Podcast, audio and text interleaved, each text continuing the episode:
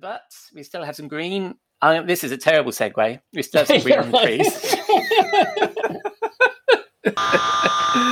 and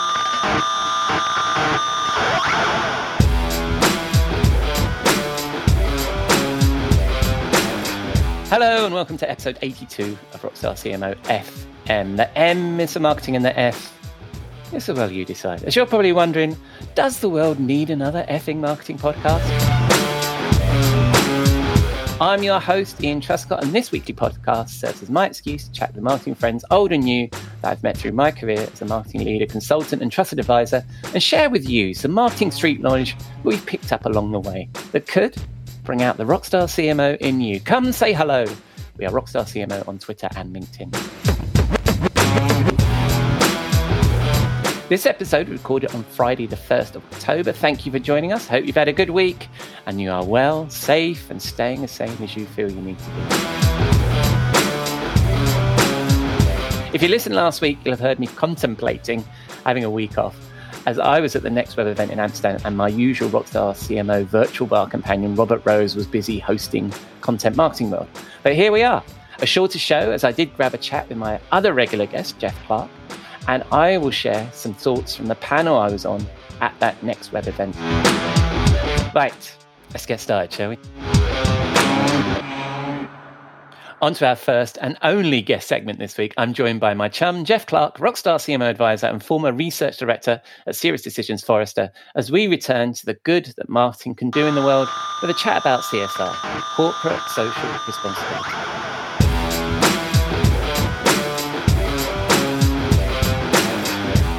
Hello, Jeff. Welcome back to Rockstar CMO FM. How are you, my friend? I am doing very well. Beautiful good. autumnal day here in Western Massachusetts. Weirdly enough, we also have a beautiful day. It's be- we're between showers. I think it's going to tip with rain tomorrow, and it rained yesterday. But I have a beautiful blue sky outside my office window, and uh, you're right. It's got that autumnal chill approaching, Yes. or or fall chill. If you're going to speak my language, I'll try and speak. yours. and but we still have some green. Uh, this is a terrible segue. We still have some green on the trees. and um, last week we were talking about sustainability, and one of the topics that comes up in that discussion on a, on a regular basis is that if you, as an organization, as a marketing team, want to project your point of view around sustainability and um, various eco type topics, um, you can be accused of greenwashing, and we've seen that we've seen brands do that, right? You, we've seen brands come across very insincerely and be dinged for that.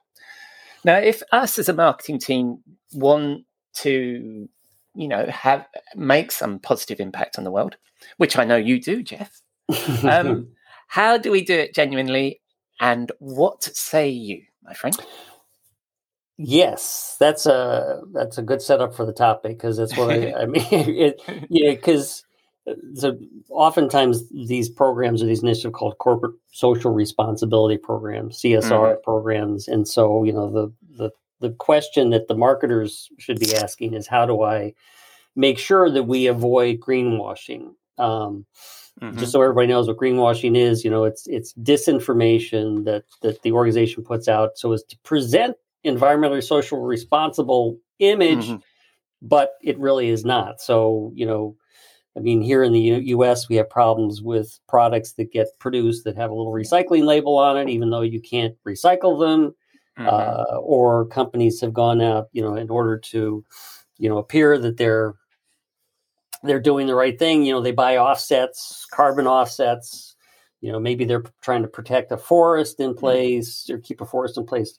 You know, but but are you know what we want to be asking is, are we really moving forward? Are we doing doing things that are having impact?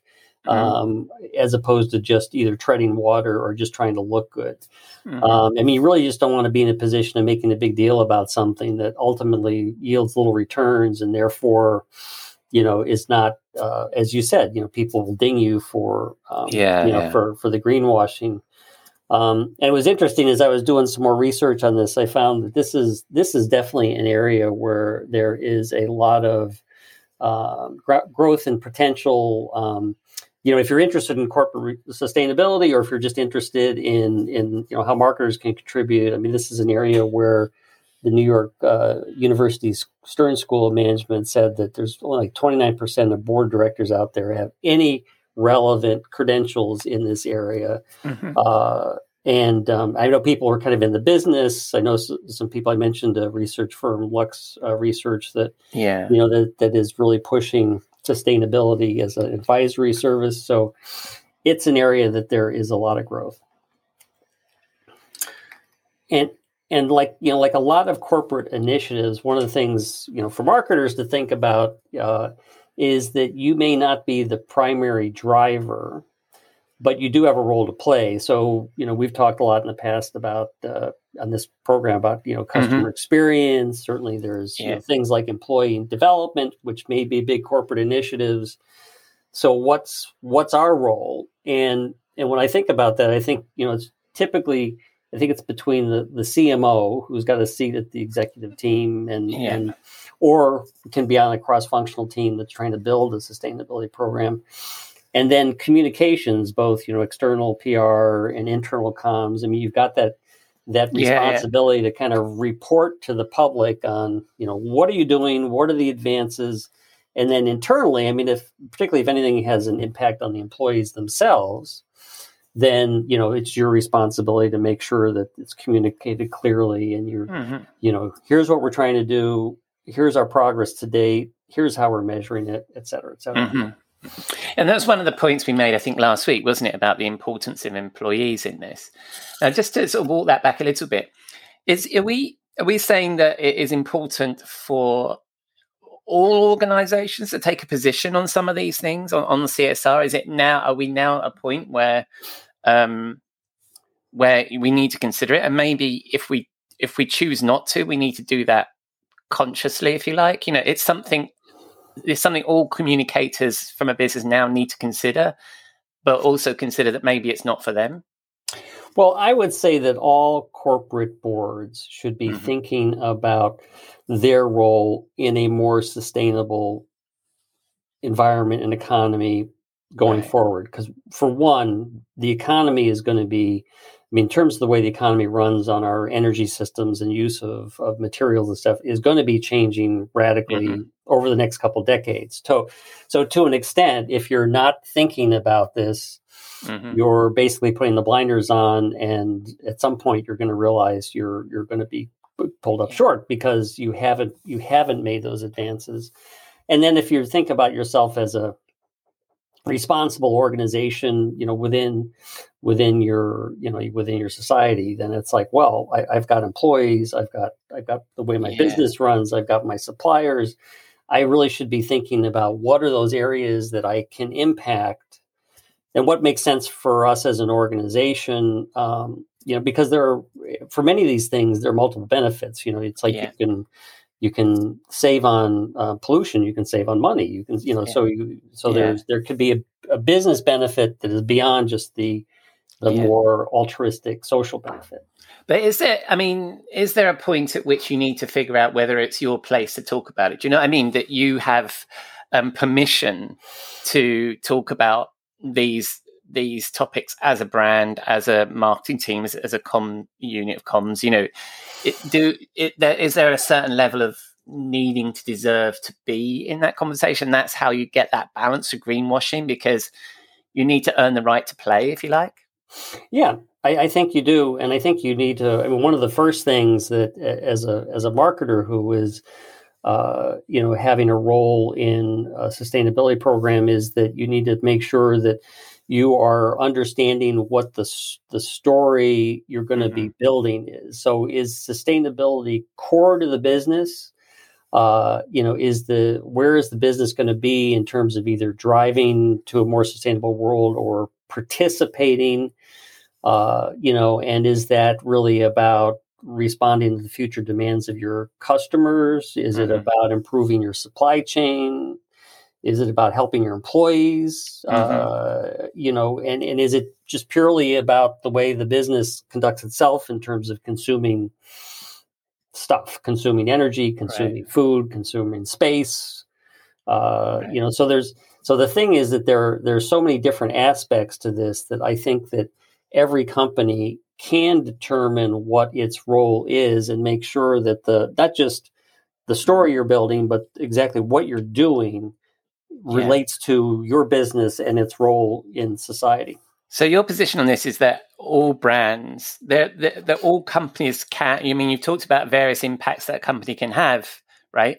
And yep. that all companies have this opportunity to have a impact that would be relevant for them and would be quite, you know, that they would have the right to to, to talk about. Yep. Yeah. And you can also determine like the level of, of which this is important for your brand to um, mm-hmm. to communicate. So you could be, you know, you could be like, uh, I mean, you, you could say, you know, every we feel that every company needs to have a corporate sustainability program.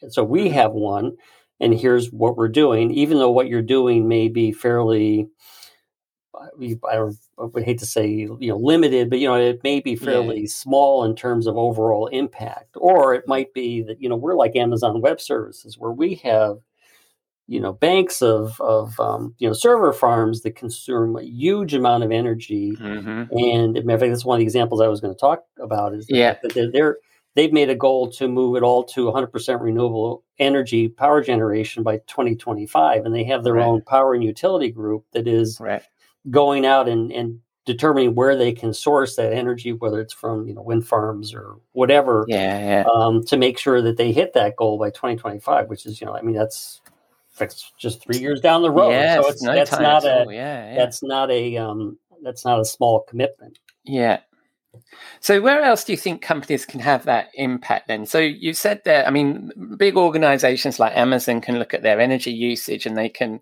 they can make smart decisions around that and they can talk about that and, and project that. Yep. What, well, what other areas have you seen um, where companies can make an impact that, that that's still going to resonate and, and yep. be something relevant to marketing?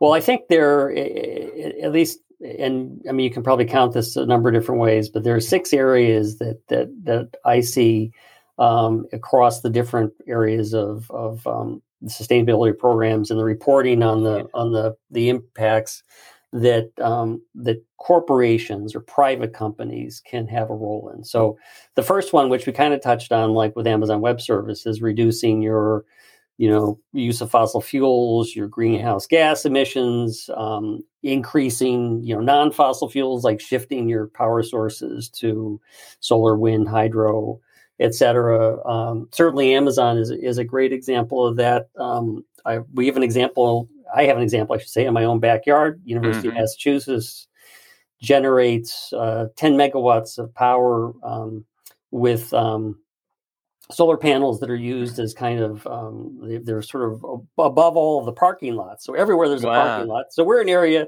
or I should say, that's a facility has a lot of parking lots, yeah, and they yeah. have these they have these solar canopies uh, with power stations for charging EV cars, etc. Mm-hmm. They save a half a million dollars a year. Uh, and wow. and basically they're kind of in control of their own power consumption in terms of what they pull from utilities versus what right. they you know what they um, uh, uh, what they can generate themselves and um, you know and they're sort of on a roll of just continuing to you know do more and more and more along this area because they've got a huge you know they've got a huge Campus. set of land that they're yeah. working with yeah and yeah. and oftentimes when you're thinking about you know power consumption like that you know you, most of us think first about a manufacturer but you know, mm-hmm. certainly umass is an example of where you know they're not a manufacturer, but they've they've mm. but you know a lot of a lot of universities or big areas with big physical plants, you know, over the time have uh, had their own power generation. It just used to be coal or, yeah, or, yeah, you know, yeah, or, yeah. or, an oil plant. Um, another thing is the, is is thinking along these same lines though is is the buildings that they're heating air conditioning. And there's a great example if you go to the uh, Amazon Web Service um, Power and Utility website, there's a great example of this group called Carbon Lighthouse that uses yeah. uh, uh, artificial intelligence and machine learning to reduce uh, building emissions. And it's like they've been able to reduce the equivalent of 11 power plants. Wow. Uh, and, and, just from the better use, more sensible use of heating air conditioning in uh, you know in large commercial buildings. So it's so there's a there's a lot. So that that's under the kind of reducing use of fossil fuels, which leads me to the second area, which is a which is very tightly related, which is improving air quality. Right. Um, you know, so like we here in Massachusetts, about eight thousand people die every year due purely due to illnesses that they're directly related to poor air quality, mm-hmm. and that's mostly, you know, you know, sometimes in other parts of this country, you know, that that could also be in rural areas. For us, that's mostly in you know tight urban areas that that the emissions are dr- largely driven by transportation. So mm-hmm. anything you know a company or or an organization can do to reduce uh, traffic uh, or elect electrifying traffic. Um, I know when I was at um, at uh, when I worked at Pegasystems, we had a you know we we got um, basically uh, funding for our use of public transportation. So we could right. we could kind of buy a pass on the T. You know, one because we were in a tight urban area, but it's mm-hmm. just I mean that was just that's part of like being a good corporate citizen. Mm-hmm. Also helping your employees. And then also making sure that you're impacting the the you know, mm-hmm. local um, local air quality. Right, and so that's um, yeah, so really helping your employees make that transition from their own cars to public transportation by paying yep. for it. Yep, yep. Yeah, yeah, yeah. Um, a third area is in reducing solid waste, and and mm-hmm. this is you know uh, this is probably an area where you know more if you're in manufacturing, agriculture, mm-hmm. food processing, et cetera, where where this this plays a big part but you know yeah. through recycling through reuse through looking at the materials you source looking through sort of the, the post consumption recycling mm-hmm. of your products, you can have a big impact. And this is an area that not only you know can help um, you know improve the the developer um, improve the uh, or say reduce the solid waste that you create, mm-hmm. but it also can drive up the efficiency and lower costs in you know internally. Mm-hmm. So there's there's a lot of win wins in this, and it's a you know figuring out what your impact with this is is fairly easy to do. Um, uh, although the devil's probably in the details, but it is it's something where you can you can really determine that there is a, a, a substantial impact.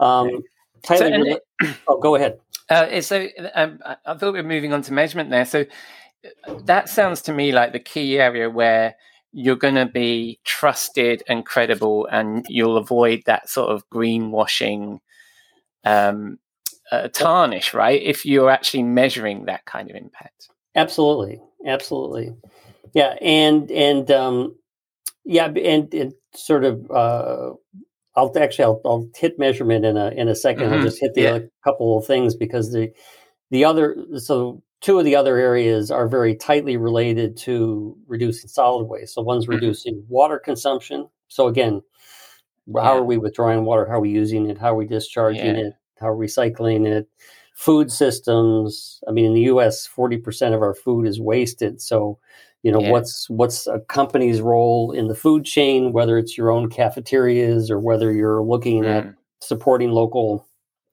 agriculture and food mm. distribution. Mm.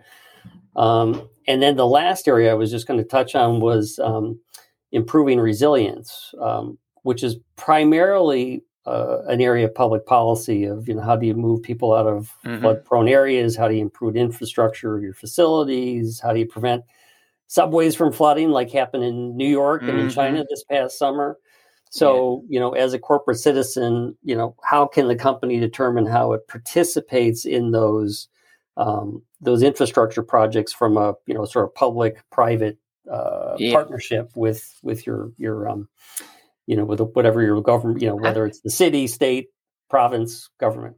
But these are big things, right? These are big ideas, and and they're um, t- big topics to tackle. And if if you know the listeners are primary, you know, we, we're we're a bunch of marketers, and I know that we play a role in communicating this stuff. But how do we take this stuff to the rest of the C-suite and encourage? That the company takes on a CSR, uh, you know, a, a, corporate social responsibility, or and picks up some of these issues? Well, I think a couple ways. One one is that I mean, one of my reasons for going through the those lists of six things is to, yeah. is to say that so if you're if you're thinking about what the the story of sustainability for your organization is, you, you you're not you're not going to do all six. I mean, maybe, maybe, maybe you know if you're a you know a gigantic car company or something like that, all six play a role. But it's like typically what you're doing is you're saying here's an area that we can have an mm-hmm. impact, and we should be having an impact, and and it's something that we can um, measure and report on so we have a credible story about sustainability. So so one is you could you know run these ideas up the flagpole and say yeah. hey here's an area where you know we can um, play a significant part in sustainability. And by the way here's ways that we can measure it. Right. Um, and and you know one of the things that that is certainly uh, a relatively new phenomenon is that there are a number of organizations that are you know, trying to provide the standards for how to measure mm-hmm. progress on these things. And there's a there actually is a global sustainability standards board. They're wow. headquartered in Amsterdam, uh, right. and and they have a global reporting initiative which has you know dozens and dozens of templates yes. for how you measure social responsibility and they have a whole section that is purely on the areas we've just been talking about environmental responsibility so you know you can you can you know uh, and uh, we can provide the link to those yeah, website yeah. for that because that's where and i mean actually a lot of these reports it's a template but they talk about a lot of the examples so it's it's where a marketer could start to say ah i see i see an area where we can have an impact we can mm-hmm. measure it we can we can communicate it and uh, uh, and you know form a credible story about our impact on sustainability Mm-hmm. Mm-hmm. And it is obviously it's like there's the adage, you know, if you can't measure it, you can't mm. improve it. But yeah. also, if you can't, you know, you yeah. you've got to be able to. You can't if you can't measure it, you can't effectively communicate right. about your your sustainability efforts. Right. So it sounds to me like um, we should try and pick how, how what's appropriate for our company and our brand to impact, so that we are relevant and have permission to have that discussion and don't look you know, like we're making shit up. Then we need to pick something where we can actually have a measurable impact on it. And is that measurement then both in terms of how we're impacting the wider world and how we're actually impacting our own company? Like, yes, because obviously the CF, you know, you may have some hard nosed executive who just thinks this is all bullshit and politics and, and that kind of stuff. But how do we then demonstrate this is actually good for our business? Well, I mean, I think that's where uh, the the measurement does help you mm-hmm. do that, and it it helps also make sure that that the organization and the people you're communicating this to realize that this yeah. is this is good business. It's it's part of being a good global corporate citizen, but it's also yeah. good business. And and again, if you, I mean, thinking back to our last program where we talked about yeah. all the potential changes and impacts that we have over the next couple decades if you mm-hmm. if you don't put your company on a path where it is either participating or uh, playing a, a, role for itself in a more mm. sustainable future, then mm. you know, then you're you you will eventually be left behind. Mm-hmm. Plus, of course, you know um, what I what I've seen and what I've participated in is that you have an audience that you're trying to um, sell to, which isn't buyers, which is people that want to, which is talent, which is people that want to join your organization, right? So I think people are increasingly thinking about these things and about in terms of what the employee brand is and what it, what kind of organization they're joining, whether our values are aligned. I mean, you know, the, there's a lot of talk about values in terms of buy, us us as marketers aligning with the buyers' values, but also we need to align with the values of the people we want to we want to hire. Because at the moment, I don't know, particularly in the US, but I listened to a podcast yesterday and they were talking about how right now there's a there's a huge boom in in employ, employment at the moment. There, there are lots of vacancies, particularly in marketing and senior technology positions and stuff like that. And and and you know you you've got to attract the best talent right now. Yep, yep. And it also can have an impact on who you are doing business with because yes. if you're part of a value chain and Yeah. someone in that value chain is uh, looks at sustainability Mhm. as a as a um, you know as a qualification for doing business with other companies Yeah. then you want to put yourself in a position to to be able to report on what you're doing yeah. or how you can participate in in their value chain uh, and make sure you're helping on their sustainability efforts Cool. Yeah. Right. So, did we? Co- you said you were going to come back to measurement. I think we did. We cover the points I- you're going to we- make about measurement. yes we, we covered and, I, and I, again the the See, I make organiz- notes. yeah right the, the organization i mean so there's this um, you know global reporting initiative gri yeah. um, which I think is very helpful in terms of understanding about measurement. Also, the interesting thing is that uh, is that I saw that the the big four accounting firms, you Mhm. know, globally are are really trying to work themselves on how to create and or adopt these these standards in the own Yeah. in the own work they're doing because there are a lot of organizations who you know are or actually there are a lot of investment firms um, like Mhm. BlackRock that said they want to know what the sustainability efforts and programs are of the people they're investing in. So right. Right. so you know whether it's the consumer, whether it's people you're hiring, whether it's Right. you know other companies that want to do business with you or invest with you, yeah. um, this is an area that which there's going to be a lot of inspection. Right. So it could become another brand index, right? So when we look at Yep. the power of brands, it might it, that sustainability there'll be an index by which we're all measured against this. There actually there actually Already is, a return on sustainability index. Uh, wow. Another which- link. And uh, at at some point, uh, you know, like many things, like like a lot in accounting, uh, it, this will all shake down to you know what are the, the Yeah. ones that all the big accounting firms will recognize. But uh, Yeah. yes, it's out Cool. there. Excellent. Right. Well, that's that's a spending conversation. So that's how I mean, if if we want to take out our, our companies in the direction of CSR and how we how we in, how we start those initiatives, what we need to think about and how we need to measure those. And you had some two great examples there with Amazon and UMass. Is there anybody else that you think is doing this really well right now? Well, I think that that other example I have, which I think is a great example of innovation, was that um, that company that used AI and machine language to to just improve how Mhm. uh, heating and air conditioning is managed in in Insane. buildings called Carbon Lighthouse. Right. Uh, there's actually a video on the AWS uh, Power Right. Utility Group website, which we'll provide a link to. But it's Right. just, I mean, it's just another.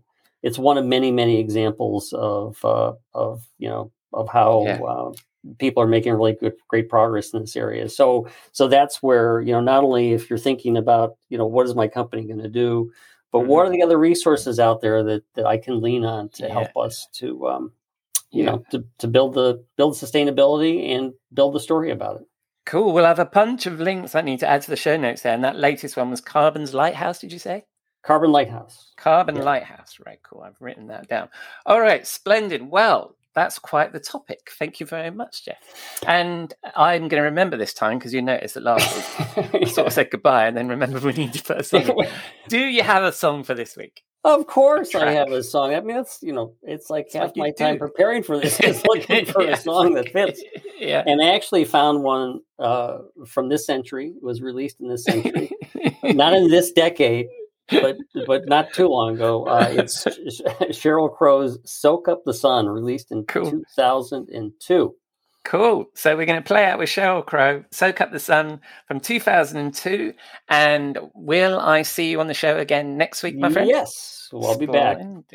And what topic do you think? Should we tease them with the topic we've already Well, I, so I was thinking the next topic because we talked uh, a show or two ago about uh, assessing your marketing technology stack, and I think that um, uh, talking about how you build a business case and mm-hmm. rationalize your next investments is a good place to pick that topic Cool. back up. All right. Yes, and I will actually not to plug too much because it by the time I by the time I release this on Saturday, I'd have already done it.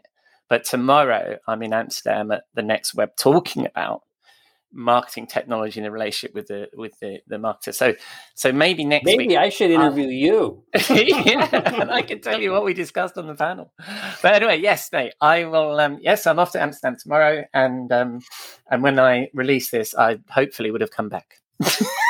well, and make sure when you're in Amsterdam to stop by the Global Reporting Institute and ask them about sustainability. I will add that to my list. I'm sure that it's on the tour in the top three things to see in Amsterdam. well, that that and you know the usual stuff. Yeah. all right, mate. well, thank you very much for that, and I'll include all those links in the show notes, and I'll see you again next week. Sounds great. Cheers, mate. Thank you very much. Bye bye.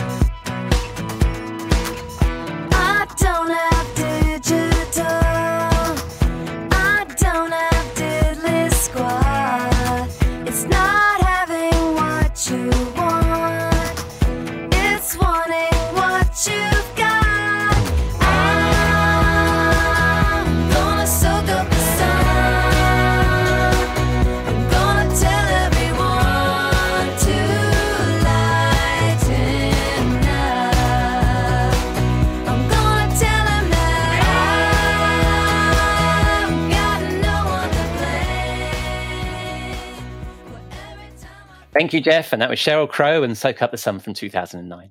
I think, as we've discussed on the show before, CSR is not just about faking it to appear to be down with the millennials, but the business and consumers are changing.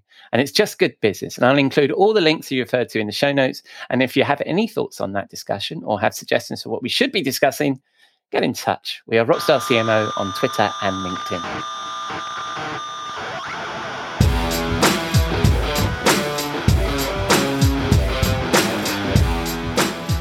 As I mentioned, I was in Amsterdam this week at the Next Web event. It was a hybrid event this year and a reduced attendance around 4,500 people. I think normally they get about 15, 16,000 people. It's usually a pretty big deal here in Europe.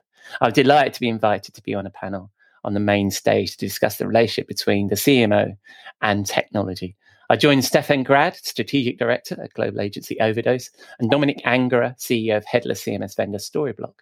And firing the questions at us was Louise Doorn, an experienced CMO and now leading HelloMaaS, a marketing as a service agency in the Netherlands.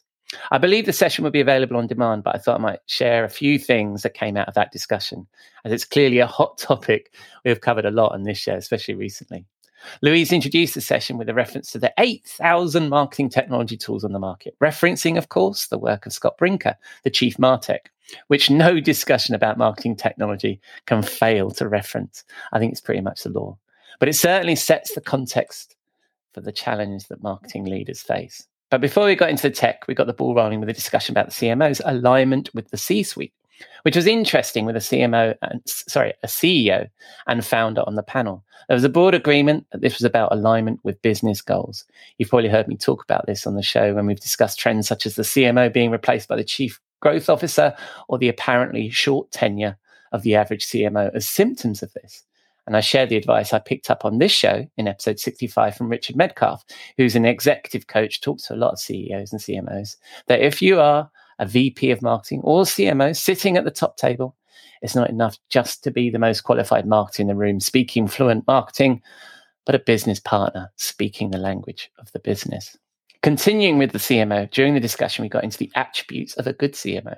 Do they need to be center stage leading the story, or is it more of a supporting role? Do they need to be creative, analytical, and all those things? And I think the conclusion was it depends, especially when it comes to founder CEOs.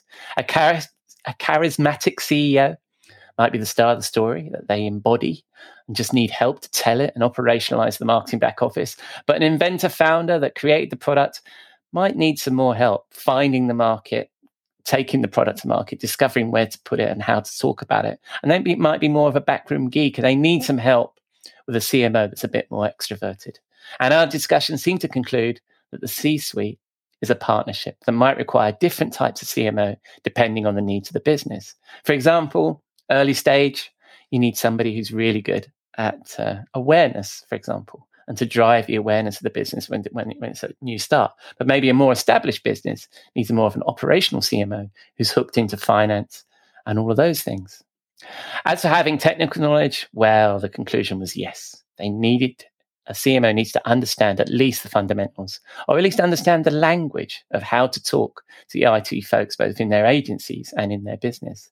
And then, as we dug into the attributes of the CMO, it was clear that CMO needs to recognize their strengths and weaknesses, not just about whether they're strong technically, and form a team around them that is business focused, technical, understands the marketing operations, is creative and data led, and look at each of those attributes, figure out where they're strong and what help they need from either their marketing top team or from agencies. And then we discussed who owns marketing technology. According to this panel, it sat clearly with marketing operations, or at least a partnership between marketing operations and the corporate IT team. And it was clear that some discipline is needed, as we discussed our tendency as marketers to be attracted to shiny objects and a fear of missing out on the very latest marketing tech. You know that's what we're like.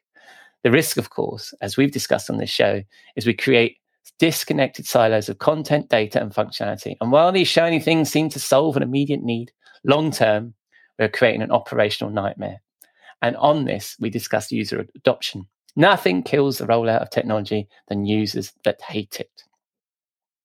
The solution we discussed is a need to step back, establish requirements, and then evaluate the gaps and tools needed. You've heard me and Jeff talk about this probably, I think it was last week, about really understanding your requirements. Now, the thing is, if you understand your requirements before you talk to the vendor or before you get you know carried away with a shiny demo is you can then defend though the need for this tool and defend those requirements as you go through the evaluation process and also afterwards when an executive or the CFO comes up to you and says, Why did you buy this tool?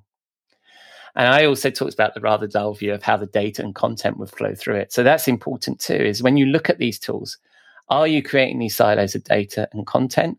Or how would these things inter- integrate with your existing content systems and data systems? And think about it from a long term implication on people and processes. How will it change the way you work? Before the event, Louise ran a poll on what we should discuss, and the clear winner was marketing fuck ups, as you can imagine. And there was a theme across the panel of examples of marketers buying tech badly. I shared a story about when I was in pre sales selling to a new client who was replacing a content management solution that I knew had been incredibly expensive to implement and to purchase. But I also knew from my experience that it could meet all their needs. I'd actually previously worked at that vendor, and they were telling us that it couldn't do certain things. But I know that it must have been implemented so badly with all the little workarounds and hooks and band aids and stuff that it was just really difficult for them to get things done. So back to that idea that when users hate using a tool, it's got to go. And so they were intending to spend millions on throwing that baby out with the bathwater and starting again. There was plenty more we covered in 30 minutes. I'm looking forward to grabbing the recording to listen back to what my other panelists had to say. It was really weird because we were mic'd up so the audience could hear us, but it was actually because of the acoustics of the room. It's quite hard to hear each other. So I'm looking forward to hearing the subtlety of exactly what they said. And hopefully, I've represented the view of the panel in this uh, little monologue that I've put together here. It was a really nice mix of folks on the panel. The Next Web did a really good job. Stephan brought super insight into people and process. And if you want to talk about the CMO CEO relationship, then bring a CEO to the table. And as the founder of fast growing CMS vendor Storyblok, Dominik shared what he's going through in terms of growing the company. It was great to get his perspective. And we were well managed by Louise. And the conversation over beer afterwards, as you can imagine, was equally fascinating. I'll include links to all of these folks in the show notes. I encourage you to take a look at them, take a follow, and all that good stuff. And uh, I look forward to maybe having them here on the show.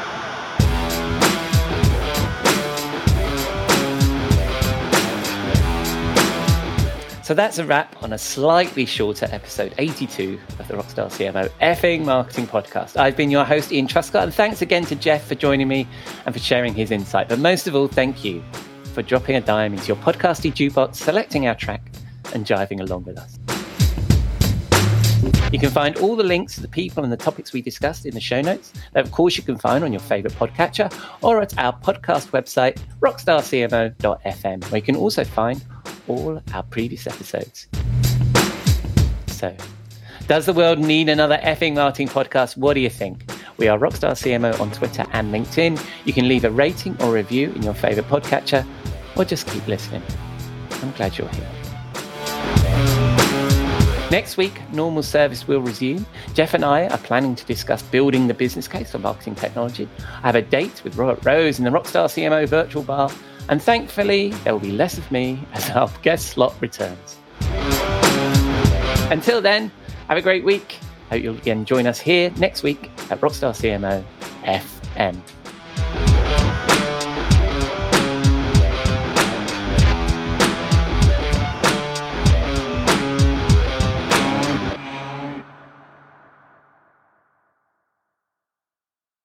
You may know you're listening to this show along the Marketing Podcast Network, but did you know there are other great shows on MPN to help your business?